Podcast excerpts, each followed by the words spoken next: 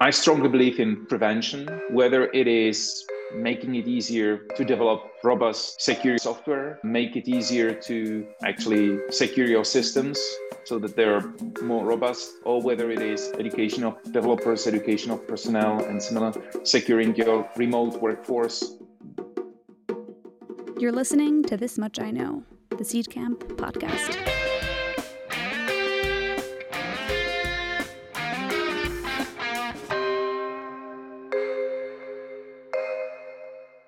Hello, everyone. Today I have a very special guest, Karel Obluk. He is a partner in Evolution Equity Partners. And what makes him really special is the fact that he is one of the authorities, especially in the investment world, around cybersecurity. Cybersecurity is something that we've been familiar with for a long time. It's taken more and more of a presence because of various things that are going on in the world and some of the risks companies have, data breaches and whatnot. And he was one of the people who was part of that journey earlier in his career, and which we'll touch upon as CEO of AVG, which, as you might recognize, is one of the big names in security, especially for personal use, but of course at the enterprise level as well. So, what we're going to do today is we're going to unpack not only some of his experience as an operator, but also his experience as an investor and how he helps companies manage everything from go to market to dealing with the challenges of selling a product that is effectively a very protective product rather than a revenue generating product. So, with that, welcome, Karel. Thanks a lot for having me. My pleasure. Well, let's start with who you are.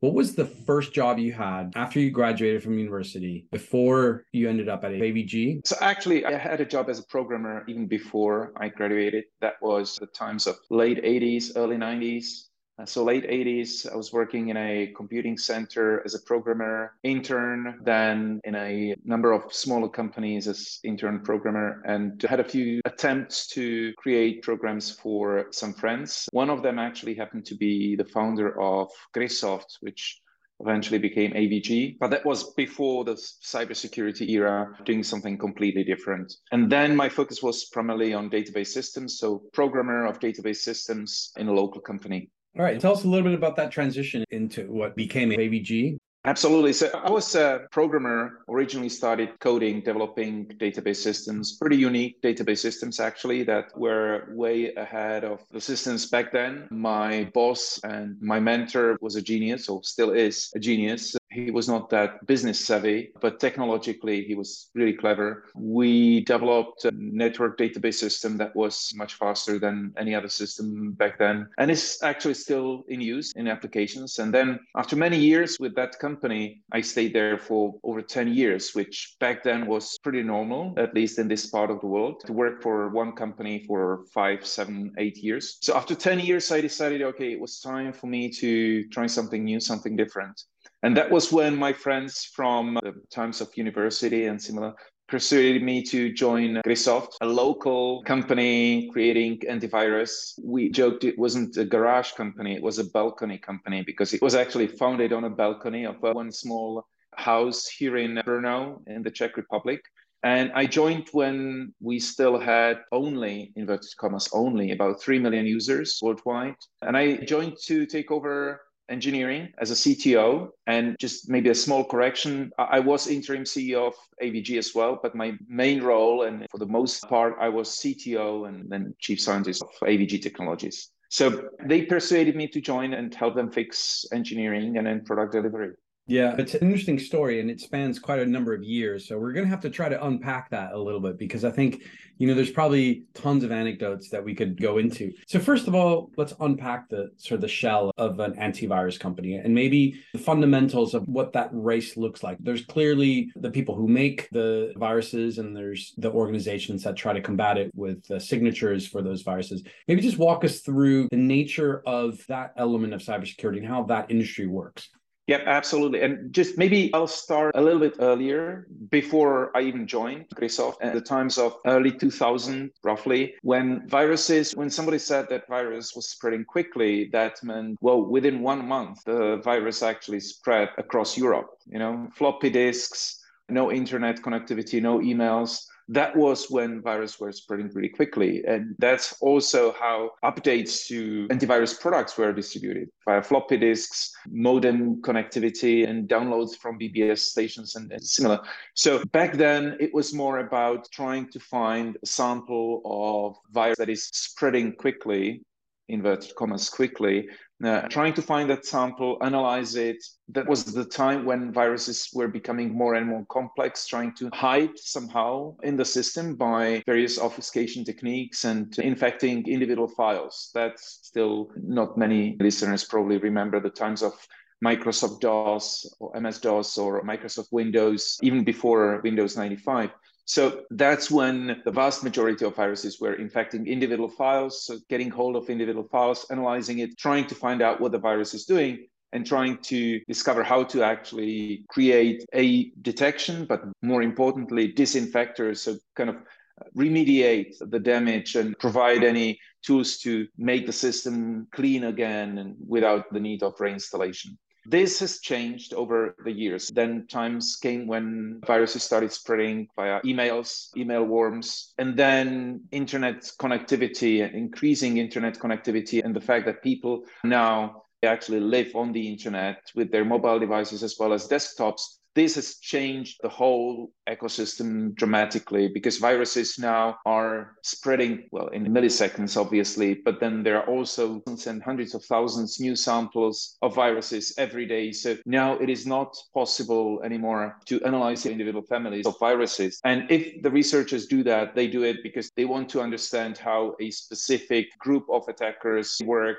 what are their methods of operation, what type of damage they do, whether they exfiltrate information, whether they encrypt information, and similar. So the use of artificial intelligence, both on attacker sides and on defender side, has increased significantly, and the sheer amount of data that has to be processed these days every day has completely changed the nature of a typical day of an antivirus researcher within a company.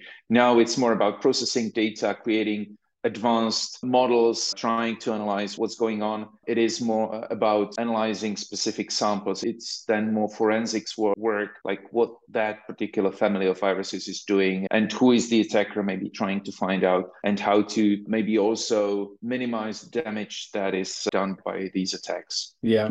And without stepping on any landmines here, it would be interesting to get your thoughts on those groups you mentioned, because I think we talk about antivirus and viruses as if like they're born out of nothingness, right? But the reality is, there's a really good book for those that are listening, Spam Nation, that kind of goes into some extent the origins of spam and where it came from and who the actors are behind it. But from a virus point of view, is there a concentration in, and how does the concentration of those groups help companies stay ahead of some of this data sets? Because it's almost like if you understand where the incentives are, the more you can sort of look for the vectors.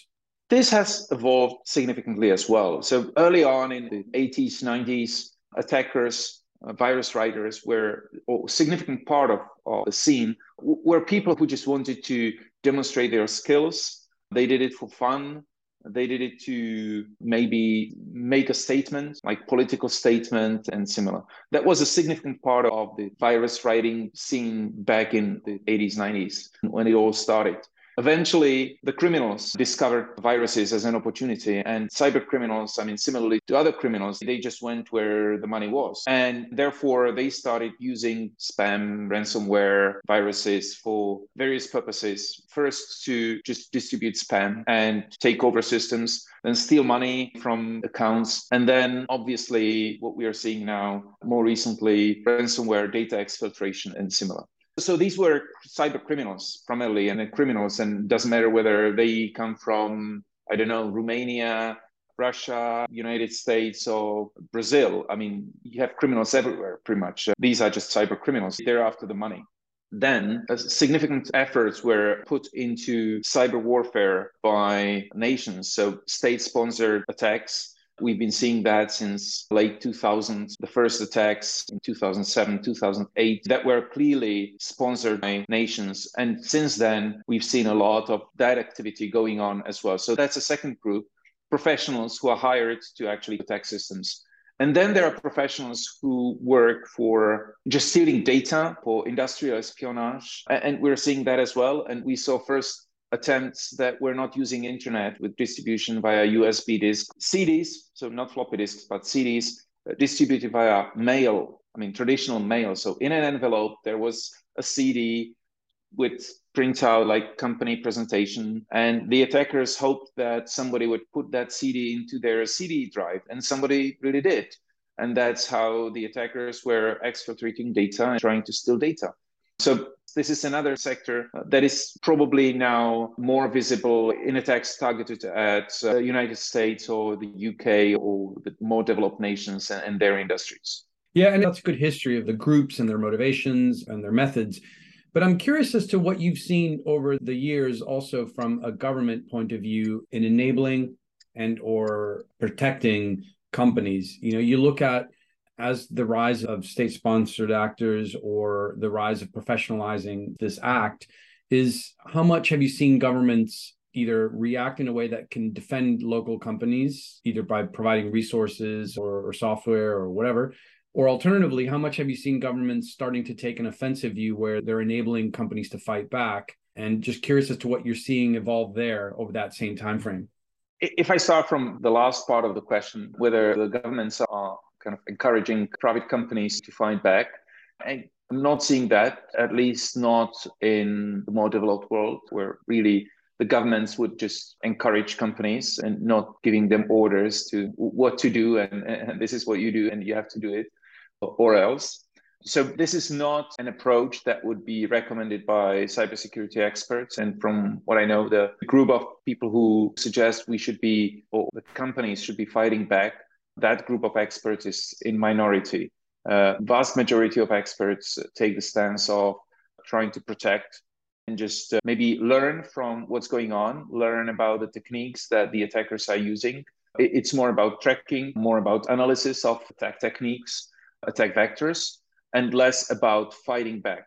What companies can do, and they do it, and it's more about not the companies that protect themselves, but rather the companies in the security space what they do is they try to take down hostile servers. They try to take down hostile domains, predict what domains the attackers will be using or what servers, and trying to shut them down.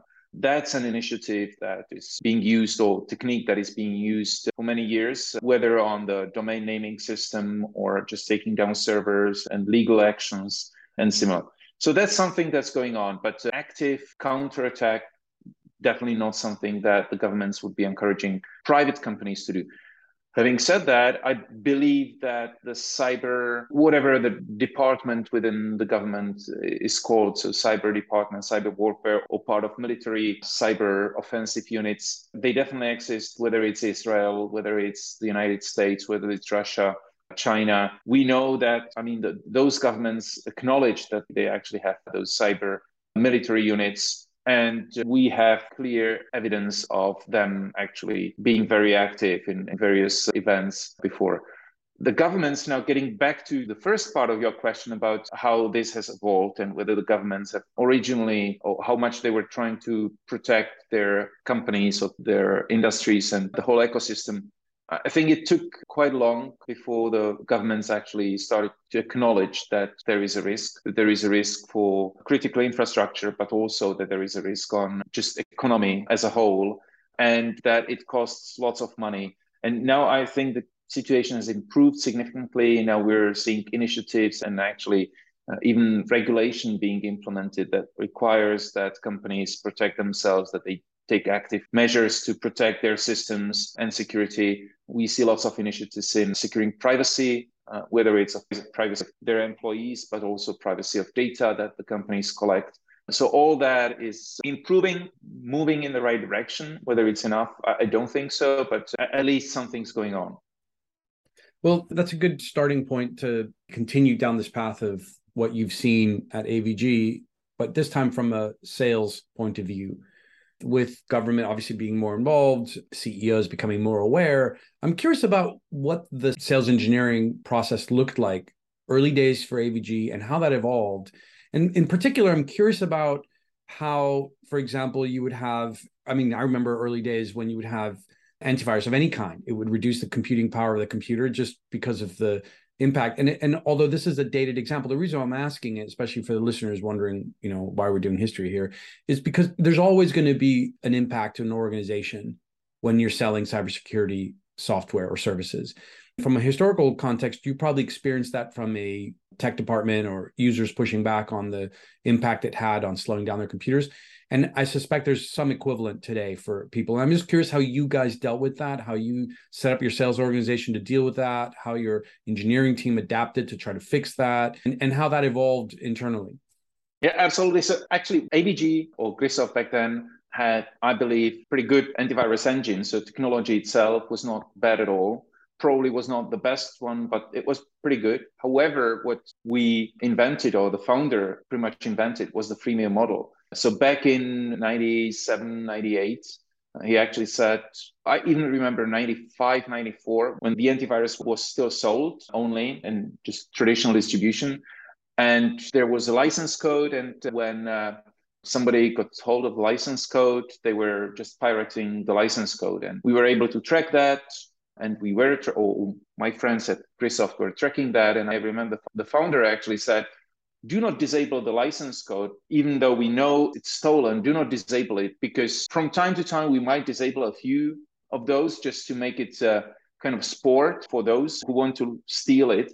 But I'd rather see everybody using AVG on their system than the users paying for a competitive product. Back then, actually, said, I'd rather see them use AVG than Norton, which is a nice coincidence. Just uh, today, I read that Avast, which acquired eventually AVG, and Norton, the, the last obstacle on the way to their merge was uh, was overcome, and Norton and Avast are now merging. So eventually, I mean, that, that's the end of the whole story. But back then, the founder said, "I'd rather see everybody have AVG, stolen AVG on their system, than paying to Norton." And then from that, the freemium model evolved. And in 99, 98, 99, the company actually started offering antivirus for free for personal use, not for business use, which was a great marketing tool. But it also allowed us to actually have people test the antivirus on their system, have them resolve their security issues on their system so they could actually scan their system, whether there were any viruses or not, clean the system, remove the viruses, and also test that the impact on the system, on their computer was not that bad. It wasn't as big as they fear it would be because at the same time, because we wanted to offer it for free, it was so easy to actually install AVG on a system without paying a dime we really had to try hard to offer something for the users who were paying for it. Yes, license conditions were only for personal use, but obviously many businesses, including one big hotel chain, were using AVG against the license conditions. They were not paying for it. So we had to show this is something that is worth paying for. And that was the extra service that we were offering faster updates, but also much better support, at least some support provided. And that was a nice story also from one of our big customers back then, 20 years ago. I probably can share the name. It was Pilsner Urquell, one of the famous brewery, at least here in Central Europe, very famous brewery. They were customers back then. And one day they called us that AVG caused their system, their servers to actually collapse and crash.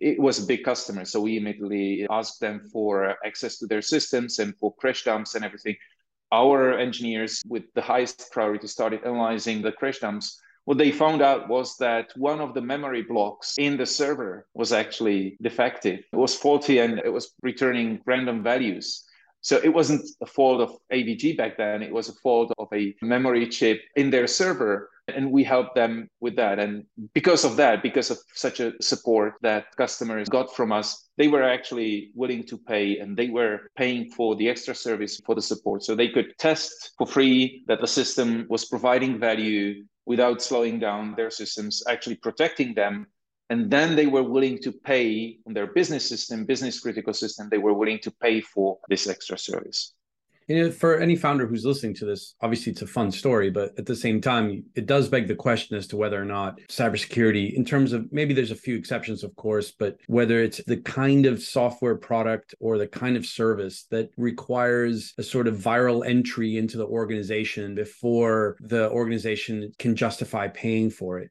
How do you advise your companies that are thinking about cybersecurity services to monetize and manage their go to market so that they can get that early sort of evangelism internally before trying to charge?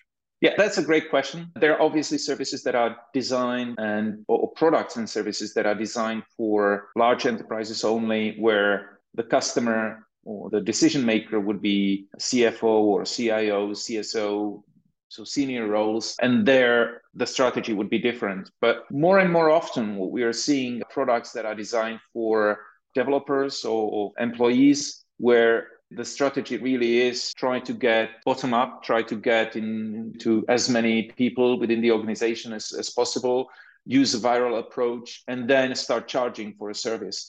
However, very important point here is first of all, think about really the business model, what you will be charging for in the end. Do not start with something free and then charge for part of it. From the very beginning, be absolutely sure about who will be paying for your service or for your product, how you will eventually monetize the product. And it could be the, the way that Google started, where somebody else was paying for the product, actually, not the consumer, not the end user. That is perfectly valid. But they also knew from very early on what the final model will look like starting with something free and then hoping that I will start adding pieces to this and maybe monetizing on advertisements, I don't think that works anymore. And I actually don't think that it worked from the very beginning because even with Google, yes, they started with monetizing via advertisements or Facebook, but they knew it from the very beginning that this would be the monetization strategy. So I have to know from very early on this is the monetization strategy. This is sufficient for me to continue developing the product. And there is clear value that would be easy to explain to the customer, clear value for paying for my extra service. And it must be absolutely clear and easy to explain to the customer what the value is. Otherwise, everybody would stick with the free product. I mean, to some extent, this answer is largely around the possibility of having a free product and then having value to charge later. But in your experience, is the bulk of the ideas out there for cybersecurity, you know, can there be any generalizations on how to like really get that early customer to take you on? Is there like any best practices that you tell your founders that you work with on how to explore getting that POC because it is such a pain for an early stage cybersecurity company to secure those first few contracts that you know will trust them with having software deep in. What are the trade-offs that you recommend there? What other mechanisms for billing? You know, obviously there's SaaS and that's fine, but if you want to have any meaty contracts, that can be a big hurdle to a customer to look at it before value shown. It very much depends. Uh, fortunately or unfortunately for founders in the cybersecurity space, cybersecurity by itself or security is very broad term. We don't look at it as a vertical. We look at it as horizontal. It's pretty much everywhere. The opportunity is enormous. So many different products that you can develop and I believe are needed and in demand. At the same time, with so many opportunities, certain products or certain types of products are good for this viral or ideal for this viral distribution. So products that are designed for developers, DevSecOps, or products that are designed for consumers or, or end users, privacy for consumers, maybe yeah, privacy is probably a typical fine example for mobile devices and similar or individual devices where I can see that viral really works and you just want to design a product that is sticky that immediately shows the value that you're offering. And at the same time there must be a way to actually stay in front of the user's eyes which is sometimes difficult because what you're trying to do is minimum impact on how the user actually is using their device and at the same time stay relevant. So actually make the user aware of the fact that the product is still there. So that's the challenge, trying to find the balance there. For more enterprise level products or network products, this does not work. And there, what you have to do is really try to find a contract within your segment, try to find a few customers who would be your POC customers, you kind of champions, find a champion within that customer. So somebody you can work with who can actually promote your product and help you design it the way that customer wants and at the same time, what we're typically advising our very early stage companies, which is not our typical investment, but nevertheless, we do have some early stage businesses, try to listen to your early customers, but at the same time, try not to become their r&d centers so sometimes just listening to one or two customers only might skew your product strategy and, and might just shift you away from where you should be. So the, just because this particular customer who is really big wants feature A and B does not mean that everybody wants feature A and B. And if this particular customer wants it, I don't know, yellow, doesn't mean that everybody wants this software yellow or violet. So uh, that's very important. Understand your customer, but at the same time, try to get as much feedback as possible from the target market. So offering something for free might be a good option, but at the same time, you need to adjust your business model to whoever your target customer is. Okay, well, if we move on to another piece of some of the challenges that companies have early stage aside from business modeling is how to balance the speed of development and efficiency with being secure themselves right as you know that's a whole separate exercise and avg as a startup probably went through that right like how much am i securing my customers versus how much am i securing myself from some of these very issues everything from viruses but intrusion and other things because you probably were a target to take down so what advice do you give to entrepreneurs out there who are kind of trying to balance this but also any good mm-hmm. anecdotes mm-hmm. from early days avg trying yeah. to balance external and, and internal yeah, absolutely. So, first of all, the advice would be do not underestimate the importance of security in your software, whatever software you're building. To just, it is improving. The software is being now built with higher security standards, and, and there are more tools available and platforms that could be used to evaluate security of your software. At the same time, still many people focus on just their technology and their product, and that's it. So, do not underestimate that, especially if you store customer data or if you live in the cloud somehow the attackers are sometimes very innovative in ways how to either penetrate your systems or also what they can do with the data that you store which we saw also like monitoring where people were doing their exercises or, or, running patterns or habits and similar. So these are things that should not be overlooked or underestimated. Uh, we were under attack several times. Probably the one time where we thought we were under attack uh, and it was just our own fault. So internal attacks included most often when we thought there was an attack, it was because of some stupid mistake in configuration and the server went down or build server was deleted. Uh, so one example was when my colleague from research lab ran into the next door into the office where the engineers were, and one of the newcomers was testing software and the latest addition to the remediation tool. So how to remove viruses, and he, by mistake, he run it on the biggest collection of samples that the research lab was using for detection, and then all of a sudden viruses started disappearing from the library that the researchers had. So that was just an example of poor configuration and poor judgment also. Uh, no attacks from the outside. So protecting your systems from yourself and your developers is, is probably a good idea as well. And regular backup and monitoring is a good thing to do. You don't need sophisticated attackers to take your systems down. You can do that yourself much more easily typically. Yeah, fair enough. Yeah, that's a very good point. So moving on to where you are today, uh, tell us a little bit about Evolution Equity Partners and what you guys focus on. Evolution Equity Partners is a fund that is focused on growth stage businesses. So our typical investments would be B or C round in North America and in Europe and in Israel. Cybersecurity is our core focus, software, B2B enterprise software as well. And we're now raising Fund 3. Our first two funds, we started back in 2015. So first two funds were investors in some successful businesses such as Carbon Black, OpenDNS, security scorecard Onapsis, LogPoint, DF Labs. I mean, it goes on and on. A number of successful businesses, primarily in, in the cybersecurity space. We have five partners, offices, the biggest office in New York City, uh, in Palo Alto. We also have offices in Zurich, in Europe, and in London. And we try to cover and balance uh, both parts of the pond. And uh, our biggest, I would say, added value that we can offer is our hands on experience with building really global businesses. So we actually ourselves, we built businesses that were truly global, that grew from local European startup into a unicorn publicly traded at New York Stock Exchange.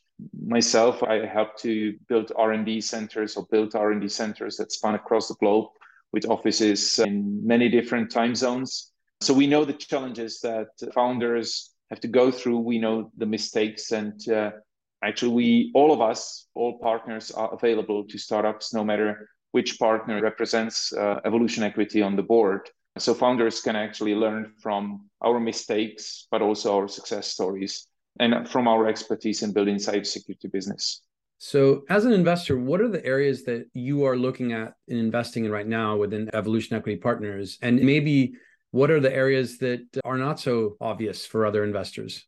There are obvious targets and uh, topics that are investment themes for other investors as well, such as cloud security, securing cloud workload, identity access management, and obviously privacy, so securing data privacy. Then there are some topics that are probably newer or more spoken about recently, such as securing remote workplace and uh, workforce. But then there are other topics such as lack of security experts and personnel. So providing tools, platforms that help be more efficient, more secure, whether it is for developers or security experts, automating your security operations center, automating security in your workplace. And then there are other topics that we find very attractive or very interesting, such as education of workforce in general, security education. Recently, we invested in CybSafe, and there are other businesses like that that try to educate regular employees that are not security experts whether it's developers or just workforce in the office, making sure that everybody understands the risks of cybersecurity issues and try to actually improve security posture of businesses. And all these topics, actually, whether they overlap or uh, they're combined, so improving your security skills of your personnel is overlapped with securing remote workforce because your personnel actually works remotely. Uh, how to then make sure that the data that is typically stored somewhere in the cloud, how you access that data in a secure way, so identity access management, then how you make sure that, that the data is actually secure itself, and how you can actually operate on that data, build, for example, for data scientists, how to work with the data to build models without accessing private information, sensitive information, and similar. So all these topics are very attractive with identity access management or lack of personnel in security, uh, lack of expertise, and cloud topics. These are probably the leading ones. Cool. And where do you see some of the cutting edge stuff that is like Web3 and blockchain stuff really sitting in enterprises at the moment? You know, if a founder has got these ideas about whether it be intellectual property protection or whether it be about validation of specific files through blockchain. What is the inhibitor at the moment in adoption of these by enterprises? Is it just too early? I think it is still too early. And there is lots of uncertainty about what is the right strategy. How do actually enterprise use this new technology? What does it bring to them? They're used to traditional technologies and implementing something new is always a challenge, especially for large enterprise. And when the things that you use are not broken, why would you want to replace them if you do not see clear benefits? So I'm pretty sure that the benefits of uh, blockchain technology will become more obvious as more and more use cases emerge and not just in cryptocurrencies. I mean, that's something that obviously is very popular, but probably not of that use for large enterprises. I mean, but blockchain as a technology has many potential applications. And when the enterprises will start seeing those benefits and use cases, they will start implementing them. But I think there is lots of uncertainty about what technology is the right one and what are the clear benefits and whether those benefits really are bigger than the costs associated with deploying new technology, training staff, and actually replacing my existing systems. If you had to take a look at the opportunities in the space to make a billion dollar company and or the kinds of budget spend that companies have and we were to loosely bucket companies in cybersecurity as either companies that deal with prevention, either companies that deal with detection, or companies that deal with defense, where would you say the largest opportunities lie for the next decade or the next maybe three years of companies? What are the biggest areas where we're going to see the biggest replacement of technology, the biggest investment in technologies by enterprises across those three generalized buckets? I strongly believe in prevention, whether it is, again, making it easier to develop robust security software, make it easier to actually secure your systems so that they're more robust, or whether it is education, education of developers, education of personnel, and similar, securing your remote workforce. I see all that falls into the prevention bucket. So, how to make it easy to actually deploy systems, how to make it easy to secure those systems in the first place, and secure remote access, which also comes hand in hand with identity access management. That does not mean that the other two sectors that you mentioned are not attractive targets to build unicorns. I mean, I still believe that you can build unicorns in those areas as well. Detection is a big one, fast detection, analytics, yes. But the biggest bucket spent, I think, and the biggest opportunity for wide deployment is in prevention. Excellent. That's helpful. If we were now look at the amount of money that's gone into the sector. Do you think that we're in a cybersecurity bubble? I mean, a lot of opportunities chasing one or two or three opportunities within an enterprise to roll out. Like it's not like an enterprise has eight different cybersecurity tools. I don't know if you have statistics about like how many cybersecurity tools any one organization has on average, but are we in a position now where there's too many companies chasing that and too much money's gone into the sector? Or is it just the beginning of what is now going to be the new normal of cybersecurity in every single country and organization? And we're just at the very beginning of that curve. I don't think we're at the very beginning of that curve, but yes, the curve is there and it is growing.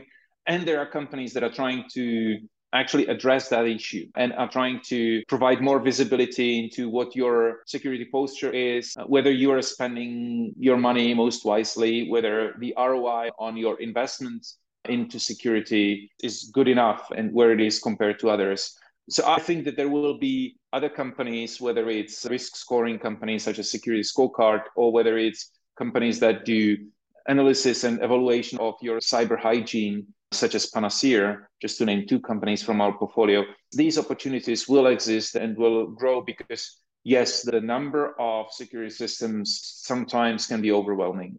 What factors do you recommend for a founder to consider when choosing geographies for their expansion from their original home country?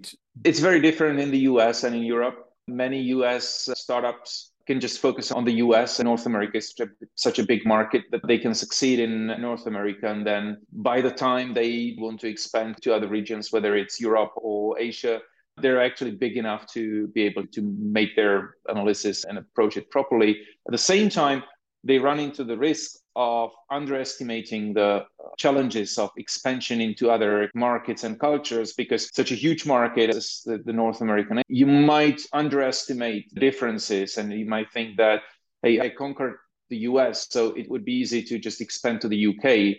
And then all of a sudden you find out that actually there are differences, regulatory differences, but also cultural and other differences when it's not sufficient just to parachute one person there. On the opposite side of the spectrum, in Europe, if your business is good enough to, or if you succeed in establishing your position in several countries in Europe, actually that is very challenging by itself. And then you might think that expanding to the US would be kind of on the same priority as expanding to Germany if you're from France or similar. And then you underestimate the need for actually being in the US, having presence in the US, and seeing the US as a unique market, not just another country that you could manage from your headquarters. So there are differences and challenges there. But uh, for Europeans, it's definitely worth considering expansion to neighboring countries and then get ready for expansion to the US, North America in general. It's a big market and the opportunity is huge. For US companies, yes, it makes sense to expand, but be ready that it's very different from expanding from Delaware to California. Yeah, fair enough. So, last question, a bit of a fun one. We see Elon Musk constantly talking about how AI is now the biggest risk that we have for our society. And we saw this, I don't know if you saw this chess robot that broke a little kid's finger because the kid did something that was unexpected. Yeah. From the evolution of cybersecurity, from what it is today, which is like there's a human actor who's got maybe economic motivations or geopolitical motivations, moving to AI actors, which could be either in the case of this robot, just sort of not having the priorities set straight, you know, Asimov's three laws of robotics. What does the future hold in your view? Is it a dystopian future where cybersecurity becomes us protecting ourselves from Skynet, or is it a positive future and Elon Musk is overly worried? I strongly believe that the future is positive. I'm a very positive person, and I think that there will always be things to be worried about, but uh, I see it optimistic because I think the humankind is actually, hopefully, it is clever enough to find the best way forward no matter what. Well, that's very good. Although it makes for less of a good science fiction movie, I must admit. Uh, the positive outlook. The, the negative one makes a good Arnold Schwarzenegger film, right? Oh, absolutely. Excellent. Well, thanks so much for joining us, Karel. Really love hearing your stories and insights. And, you know, it's interesting to see how this space has evolved and how much more it has to evolve. And for those founders who want to get in touch with you, what's the best way for them to reach you? The best way is via email, LinkedIn. They can find me on Twitter as well. And I'm open to any discussions. So, yeah, feel free. Excellent. All right, guys, you heard it here. And until next time, you later. See you later. Thanks for having me.